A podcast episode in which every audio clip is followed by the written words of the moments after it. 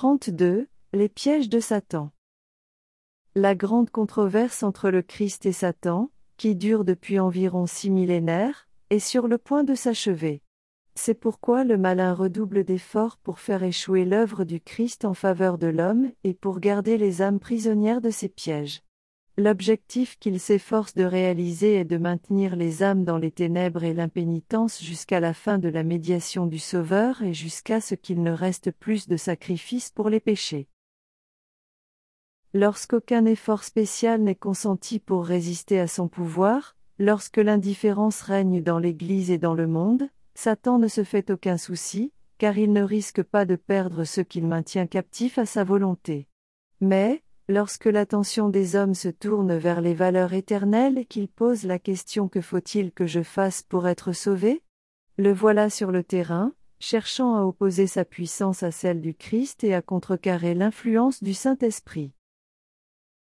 Les Écritures nous déclarent qu'à une certaine occasion, lorsque les anges de Dieu vinrent se présenter devant le Seigneur, l'adversaire aussi vint au milieu d'eux, non pour se prosterner devant le Roi éternel, mais pour promouvoir ses desseins malveillants contre les justes. C'est avec le même objectif qu'il est présent lorsque les hommes s'assemblent pour adorer Dieu. Bien qu'invisible à la vue des hommes, il travaille avec zèle à s'emparer de l'esprit des adorateurs. Comme un habile général, il dresse ses plans d'avance. Lorsqu'il voit le messager de Dieu sonder les Écritures, il prend note du sujet que celui-ci va présenter aux gens du peuple. Puis, il déploie toute sa ruse et sa subtilité pour diriger les circonstances de manière à ce que le message n'atteigne pas ce qu'il réussit à tromper sur ce point précis. Il poussera celui qui a le plus besoin de cet avertissement à quelque transaction commerciale qui exige sa présence, ou l'empêchera par quelque autre moyen d'entendre les paroles qui auraient pu être pour lui une odeur de vie, qui mène à la vie. Satan voit les serviteurs de Dieu accablés à cause des ténèbres spirituelles qui enveloppent la population. Il entend leurs prières ferventes réclamant la grâce et la puissance divine pour briser le charme de l'indifférence, de l'insouciance et de l'indolence. C'est alors qu'avec un zèle redoublé, il met en œuvre ses artifices. Il tente les hommes par la gourmandise ou par toute autre forme de recherche du plaisir égoïste, et, ainsi, émousse leur sensibilité pour les empêcher d'entendre ce qu'ils ont le plus besoin d'acquérir. Satan sait très bien que tout ce qu'il peut amener à négliger la prière et l'étude des Écritures seront vaincus par ses attaques. C'est pourquoi il invente tous les artifices possibles pour occuper leur esprit. Il a toujours existé une catégorie de personnes qui professent la piété, mais qui, au lieu de chercher à progresser dans la connaissance de la vérité, considère comme un devoir religieux de chercher quelque faiblesse de caractère ou quelque erreur doctrinale chez ceux avec lesquels elles ne sont pas d'accord. Ce sont les bras droits de Satan. Les accusateurs des frères ne manquent pas, et ils sont toujours actifs lorsque Dieu est à l'œuvre et que ses serviteurs lui rendent un véritable hommage. Ils placent une fausse interprétation sur les paroles et les actes de ceux qui aiment la vérité et lui obéissent. Ils reprochent aux serviteurs du Christ les plus fervents, les plus zélés, à ceux qui manifestent le plus d'abnégation d'être des égarés ou des séducteurs. C'est leur œuvre d'interpréter de travers les motifs de toute action sincère et noble, de répandre des insinuations et de susciter les soupçons dans l'esprit de ceux qui manquent d'expérience. Ils chercheront de toutes les manières possibles à faire paraître comme vil et mensonger ce qui est pur et juste. Mais personne n'a besoin d'être trompé à leur sujet. On peut facilement voir de qui ils sont les enfants, de qui ils suivent l'exemple et quelle œuvre ils accomplissent. C'est à leurs fruits que vous les reconnaîtrez. Leur conduite ressemble à celle de Satan, le venimeux calomniateur, l'accusateur de nos frères. Le grand trompeur a de nombreux agents à son service, toujours prêts à présenter toutes sortes d'erreurs pour prendre les âmes au piège, des hérésies conçues pour s'adapter aux différents goûts, et aux diverses capacités de ceux dont il veut provoquer la ruine. Sa tactique est d'introduire dans l'Église des personnes manquant de sincérité et de régénération, qui encourageront le doute et l'incrédulité, et d'entraver la marche de tous ceux qui désirent voir croître l'œuvre de Dieu et progresser en même temps qu'elle. Bien des gens qui ne possèdent pas la véritable foi en Dieu ou en sa parole acceptent quelques principes de vérité et se font reconnaître comme chrétiens. Ceux-ci ont donc la possibilité de faire passer leurs erreurs pour des doctrines bibliques. L'idée que peu importe ce qu'on croit est l'une des tromperies les plus réussies de Satan. Il sait que la vérité, reçue avec amour, sanctifie l'âme de celui qui la reçoit. C'est pourquoi il s'efforce constamment de lui substituer de fausses théories, des fables, une bonne nouvelle différente. Depuis le début, les serviteurs de Dieu ont dû lutter contre les faux docteurs, qui non seulement étaient des hommes méchants, mais qui inculquaient aussi des erreurs fatales à l'âme. Élie, Jérémie et Paul durent s'opposer fermement et courageusement à ceux qui détournaient les hommes de la parole de Dieu. Le libéralisme, qui considère comme sans importance de professer une foi religieuse correcte, n'aurait pas trouvé grâce auprès de ces saints défenseurs de la vérité. Les interprétations vagues et fantaisistes de l'écriture et les nombreuses théories contradictoires concernant la foi religieuse qu'on rencontre dans le monde chrétien sont l'œuvre de notre grand adversaire, qui s'efforce de jeter la confusion dans les esprits pour les empêcher de discerner la vérité. Les discordes et les divisions qui existent entre les églises de la chrétienté sont dues, dans une grande mesure, à la coutume si répandue de tordre les Écritures pour tenter de soutenir une théorie favorite. Au lieu d'étudier la parole de Dieu avec soin et humilité de cœur pour obtenir la connaissance de sa volonté, beaucoup ne cherchent qu'à découvrir quelque chose d'excentrique ou d'original. Pour tenter de soutenir des doctrines erronées ou des pratiques non chrétiennes, certains s'emparent de passages bibliques séparés de leur contexte, n'en citant parfois qu'un demi-verset pour tenter de prouver leur argument, alors que l'autre moitié de ce même verset révélerait un sens tout à fait opposé. Avec la ruse du serpent, ils se retranchent derrière des déclarations sans lien l'une avec l'autre, interprétées pour satisfaire leurs désirs charnels. C'est ainsi que beaucoup de gens pervertissent délibérément la parole de Dieu. D'autres, doués d'une vive imagination, s'emparent des images et des symboles de l'Écriture sainte, les traduisent selon leur fantaisie, en faisant peu de cas du témoignage des Écritures considérées comme leur propre interprète, puis ils présentent leur divagation comme étant l'enseignement de la Bible.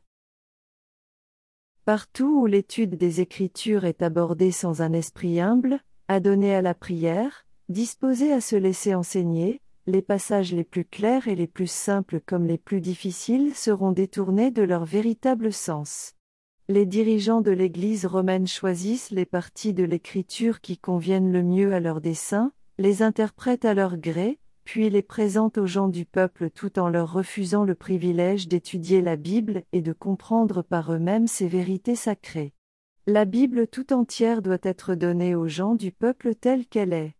Il vaudrait mieux pour ces personnes n'avoir reçu aucune instruction biblique que de recevoir les enseignements des Écritures si grossièrement déformés.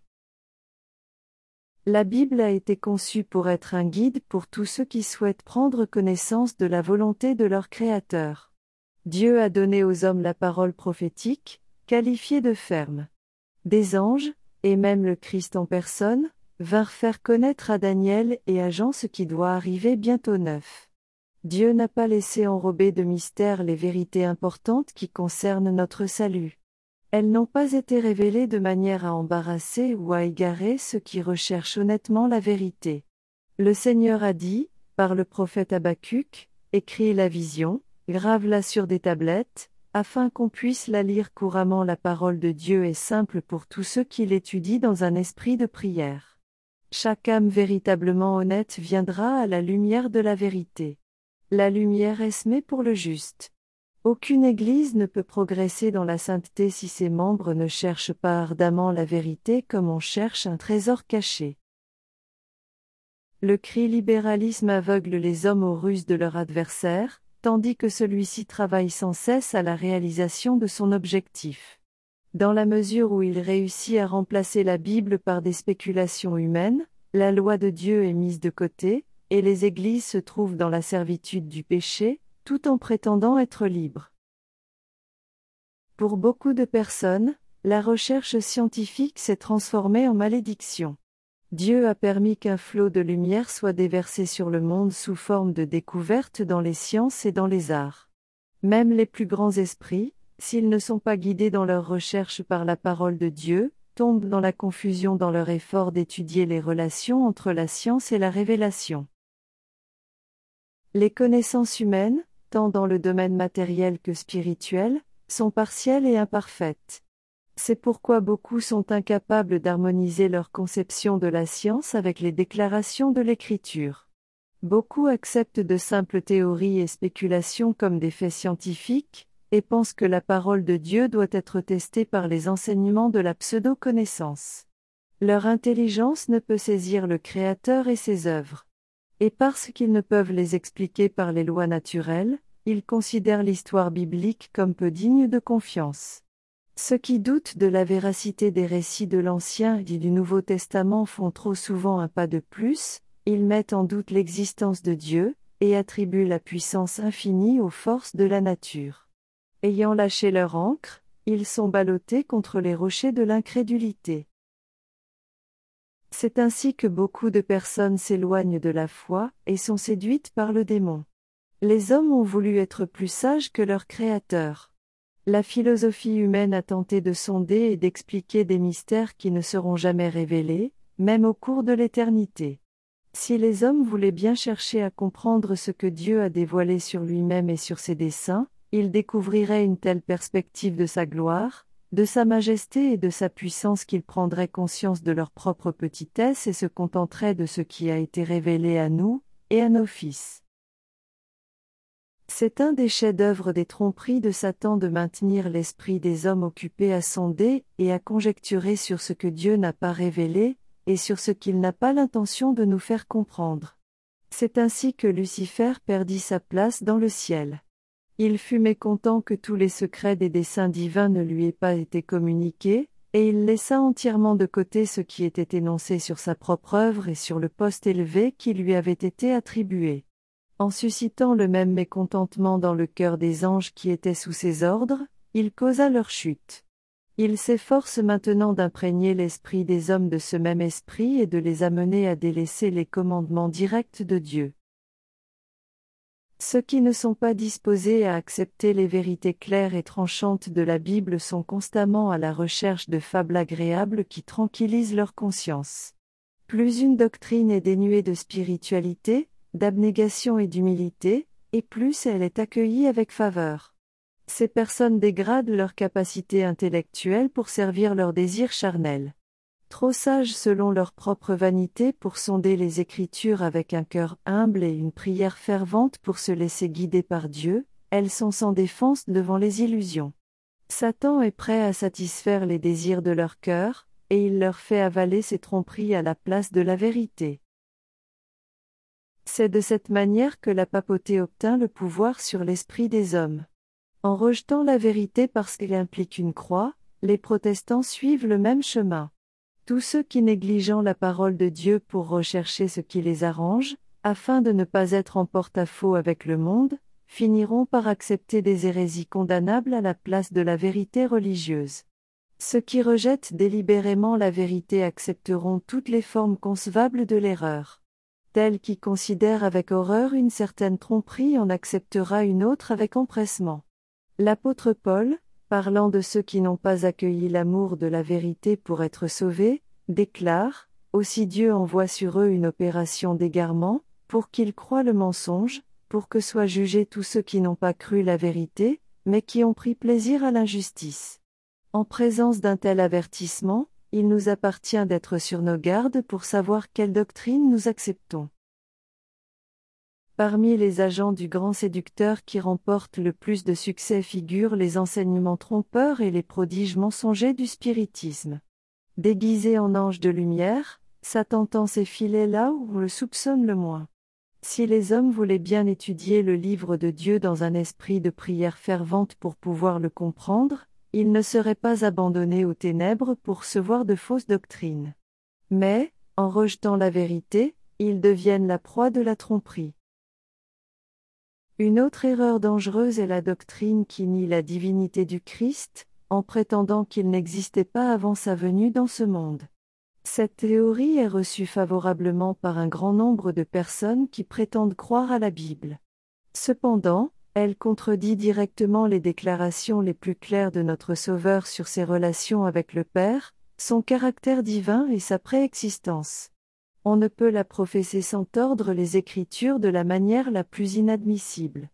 Non seulement elle abaisse la conception humaine de l'œuvre de la rédemption, mais elle sape aussi la foi dans la Bible comme révélation de Dieu. Cette erreur devient d'autant plus dangereuse qu'il est aussi beaucoup plus difficile de la réfuter. Si les hommes rejettent le témoignage des Écritures inspirées concernant la divinité du Christ, il est vain d'argumenter avec eux. Car aucune explication, aussi convaincante soit-elle, ne pourra les persuader. L'homme naturel n'accueille pas ce qui relève de l'Esprit de Dieu, car c'est une folie pour lui. Il ne peut pas connaître cela, parce que c'est spirituellement qu'on en juge. Aucun de ceux qui professent cette erreur ne peut avoir une juste conception du caractère ou de la mission du Christ, ni du grand plan divin pour la rédemption de l'homme. Une autre erreur, subtile et nocive, est la croyance, qui se répand de plus en plus, que Satan n'est pas un être personnel que l'Écriture emploie ce nom uniquement pour représenter les mauvaises pensées et les mauvais désirs des hommes.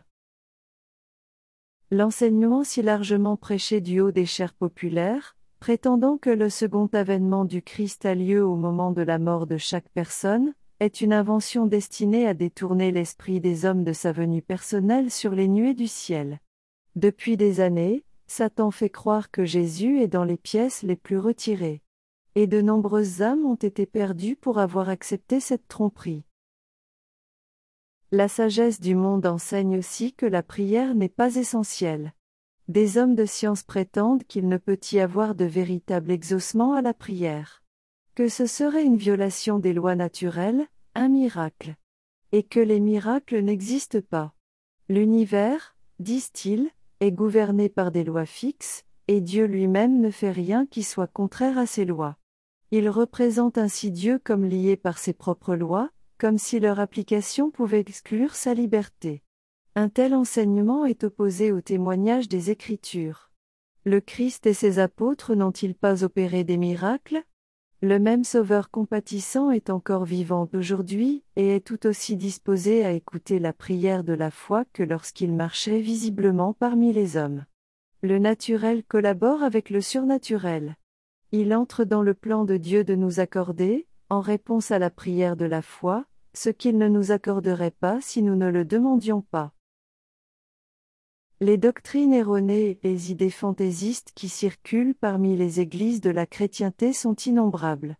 Il est impossible d'estimer les dégâts causés par la suppression d'un seul des repères fixés par la parole de Dieu. Les personnes qui osent le faire se contentent rarement de rejeter une seule vérité. La plupart d'entre elles continuent à mettre de côté l'un après l'autre les principes de vérité, jusqu'à ce qu'elles tombent dans l'incrédulité. Les erreurs de la théologie populaire ont poussé au scepticisme bien des âmes qui, autrement, auraient pu croire aux Écritures. Il leur est impossible d'accepter des doctrines qui outragent leur sens de la justice, de la miséricorde et de la bonté. Et, Puisque ces doctrines leur sont présentées comme étant l'enseignement de la Bible, elles refusent de reconnaître celle-ci comme la parole de Dieu. C'est bien à cela que vise Satan.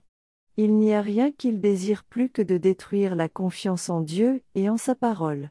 Il se tient à la tête de la grande armée des douteurs, et il travaille de toutes ses forces à tromper les âmes pour les attirer dans les rangs de son armée. Douter est devenu à la mode. Un grand nombre de personnes considèrent avec méfiance la parole de Dieu pour la même raison qu'elles regardent aussi son auteur avec suspicion, d'autant plus que cette parole réprime et condamne le péché. Ceux qui ne sont pas disposés à obéir à ses exigences s'efforcent de renverser son autorité. Ils ne lisent la Bible, ou n'écoutent ses enseignements présentés du haut de la chair, que pour trouver à redire contre les Écritures ou le sermon. Nombreux parmi eux deviennent incrédules pour justifier ou excuser leur négligence du devoir. Beaucoup adoptent les principes du scepticisme par orgueil et par indolence. Aimant trop leurs aises pour se distinguer des autres en accomplissant ce qui serait digne d'honneur, ce qui exige des efforts et de l'abnégation, il vise à s'attirer une réputation de sagesse supérieure en critiquant la Bible. Il y a beaucoup de choses que l'esprit humain limité, non éclairé par la sagesse divine, est incapable de comprendre. Ils y trouvent donc une occasion de désapprouver. Un grand nombre semble croire que c'est une vertu de se ranger du côté de l'incroyance, du scepticisme et de l'incrédulité. Mais on découvrira que, sous une apparence de sincérité, ces personnes sont poussées par la confiance en elles-mêmes et par l'orgueil. Certaines d'entre elles prennent plaisir à découvrir dans les Écritures des points dont elles se servent pour embarrasser les autres. Quelques-unes commencent par critiquer et raisonner du mauvais côté, par simple amour de la controverse. Elles ne se rendent pas compte qu'elles sont en train de s'empêtrer dans le piège de l'oiseleur. Mais, ayant exprimé ouvertement leur incroyance, elles se croient obligées de maintenir leur position. Elles s'unissent ainsi aux impies et se ferment à elles-mêmes la porte du paradis. Dieu a placé dans sa parole suffisamment de preuves concernant son caractère divin. Les grandes vérités relatives à notre rédemption y sont clairement présentées.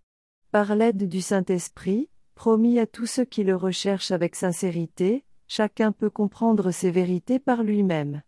Dieu a accordé aux hommes un solide fondement sur lequel ils peuvent faire reposer leur foi. Cependant, l'esprit limité des hommes ne peut saisir pleinement les plans et les desseins du Dieu infini. Peux-tu découvrir les profondeurs de Dieu? Nous ne devons pas tenter de soulever, d'une main présomptueuse, le voile derrière lequel il dissimule sa majesté. L'apôtre Paul s'exclame, que ses jugements sont insondables et ses voies incompréhensibles. Nous pouvons suffisamment concevoir la manière dont il nous traite et les motifs qui l'animent pour pouvoir discerner l'amour et la miséricorde sans borne associée à la puissance infinie. Notre Père céleste dirige toutes choses avec sagesse et justice, et nous ne devons pas témoigner envers lui de mécontentement ni de méfiance, mais plutôt nous incliner dans une soumission respectueuse. Il nous révélera autant de ses desseins qu'il est pour notre bien de connaître, et, pour le reste, nous devons faire confiance à la main toute-puissante, au cœur rempli d'amour. Bien que Dieu nous ait donné d'abondantes preuves pour asseoir notre foi, il ne retirera jamais toutes les excuses à l'incroyance. Tous ceux qui cherchent des crochets pour y suspendre leurs doutes les trouveront. Ceux qui refusent d'accepter la parole de Dieu et de lui obéir jusqu'à ce que toute objection ait disparu et qu'il ne reste plus aucune occasion de douter ne parviendront jamais à la lumière. La méfiance envers Dieu est le fruit naturel du cœur non régénéré, qui est en état d'inimitié avec lui. Mais la foi est inspirée par le Saint-Esprit, et elle ne prospérera que si nous la cultivons dans notre cœur. Personne ne peut devenir fort dans la foi sans un effort délibéré. L'incroyance se fortifie au fur et à mesure qu'on l'encourage. Et si les hommes, au lieu d'étudier les preuves que Dieu a données pour soutenir leur foi, se permettent de contester et d'ergoter, ils découvriront que leurs doutes se raffermissent de plus en plus. Ceux qui hésitent à propos des promesses de Dieu et se méfient de l'assurance de sa grâce le déshonorent. Leur influence, au lieu d'attirer les autres vers le Christ, tend à les en éloigner. Ce sont des arbres stériles, qui étendent au loin leurs sombres branches, privant les autres plantes de la lumière du soleil et les faisant languir et mourir sous leur ombre glaciale. L'œuvre de ces personnes semble être un témoignage perpétuel contre elles. Elles sèment les semences du doute et du scepticisme, qui ne manqueront pas de produire leur récolte. Il n'y a qu'un chemin à suivre pour ceux qui désirent honnêtement être libérés du doute. Au lieu de contester et d'argumenter sur ce qu'ils ne comprennent pas, qu'ils prennent garde à la lumière qui brille déjà sur eux, et ils recevront une plus grande lumière qu'ils s'acquittent de tous les devoirs qui ont été clairement révélés à leur intelligence, et ils seront à même de comprendre et d'accomplir ceux sur lesquels ils sont maintenant dans l'incertitude. Satan est capable de présenter une contrefaçon si proche de la vérité qu'elle peut duper ceux qui sont disposés à se laisser tromper, et désire éviter l'abnégation et le sacrifice exigés par la vérité mais il lui est impossible de maintenir en son pouvoir une seule âme qui souhaite honnêtement, quel qu'en soit le prix, la connaître. Le Christ est la vérité et la lumière, qui éclaire tout humain. L'Esprit de vérité a été envoyé pour guider les hommes dans toute la vérité. Il est écrit, avec l'autorité du Fils de Dieu, cherchez, et vous trouverez. Si quelqu'un veut faire sa volonté, il saura si cet enseignement vient de Dieu. Les disciples du Christ ne s'imaginent pas les complots que Satan et ses armées trament contre eux. Mais celui qui habite le ciel renversera toutes ses ruses pour accomplir ses profonds desseins. Le Seigneur permet que son peuple soit soumis à la fournaise du feu de la tentation, non qu'il prenne plaisir à voir sa détresse et son affliction, mais parce que ce processus est essentiel à la victoire finale de celui-ci. Il ne pourrait pas, d'une manière qui soit cohérente avec sa propre gloire, le préserver de la tentation. Car l'objectif même de l'épreuve est de préparer son peuple à résister à toutes les séductions du mal.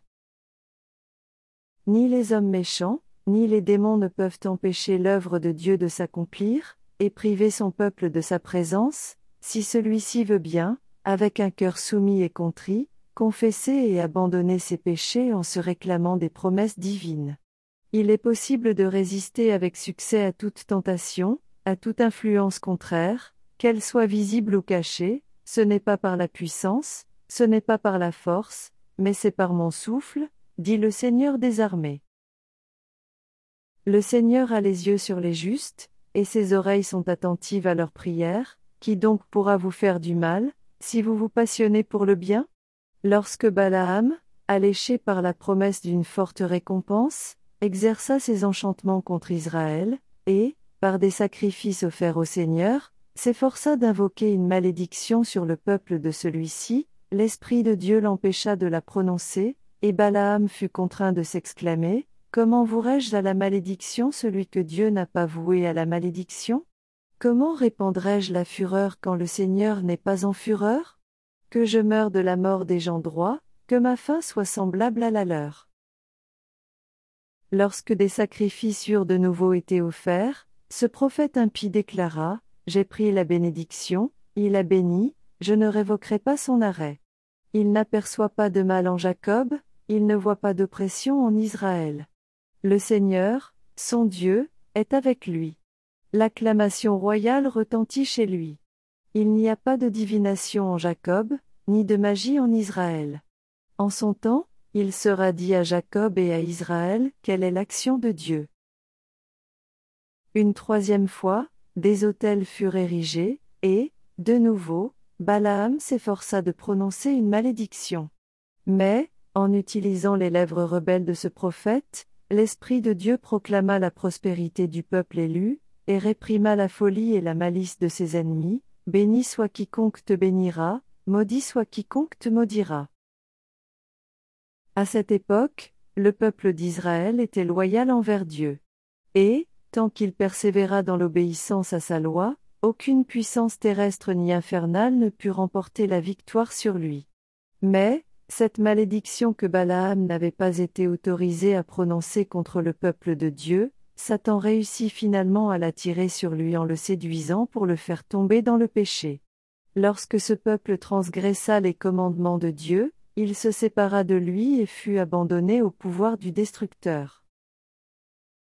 Satan est tout à fait conscient que la plus faible âme qui se repose sur le Christ est plus forte que toutes les armées des ténèbres, et que, s'il se révélait ouvertement, il rencontrerait une forte résistance. Il cherche donc à détourner les soldats de la croix de leur forteresse, tout en se tenant en embuscade avec ses troupes, prêt à détruire tous ceux qui s'aventurent sur son terrain. Ce n'est que par une humble dépendance de Dieu, et en obéissant à tous ses commandements, que nous pouvons trouver la sécurité. Personne n'est en sécurité pendant un jour ni une heure sans prière. Nous devons spécialement supplier le Seigneur de nous accorder la sagesse pour comprendre sa parole. C'est elle qui nous révèle les ruses du tentateur et les moyens par lesquels nous pouvons lui résister avec succès. Satan est un expert dans l'art de citer les Écritures, il place sa propre interprétation sur des passages bibliques par lesquels il espère nous faire trébucher. Nous devons étudier la Bible avec humilité de cœur et ne jamais perdre de vue notre dépendance de Dieu. Tout en nous tenant constamment sur nos gardes contre les ruses de Satan, nous devons constamment présenter cette prière avec foi, ne nous fais pas entrer dans l'épreuve.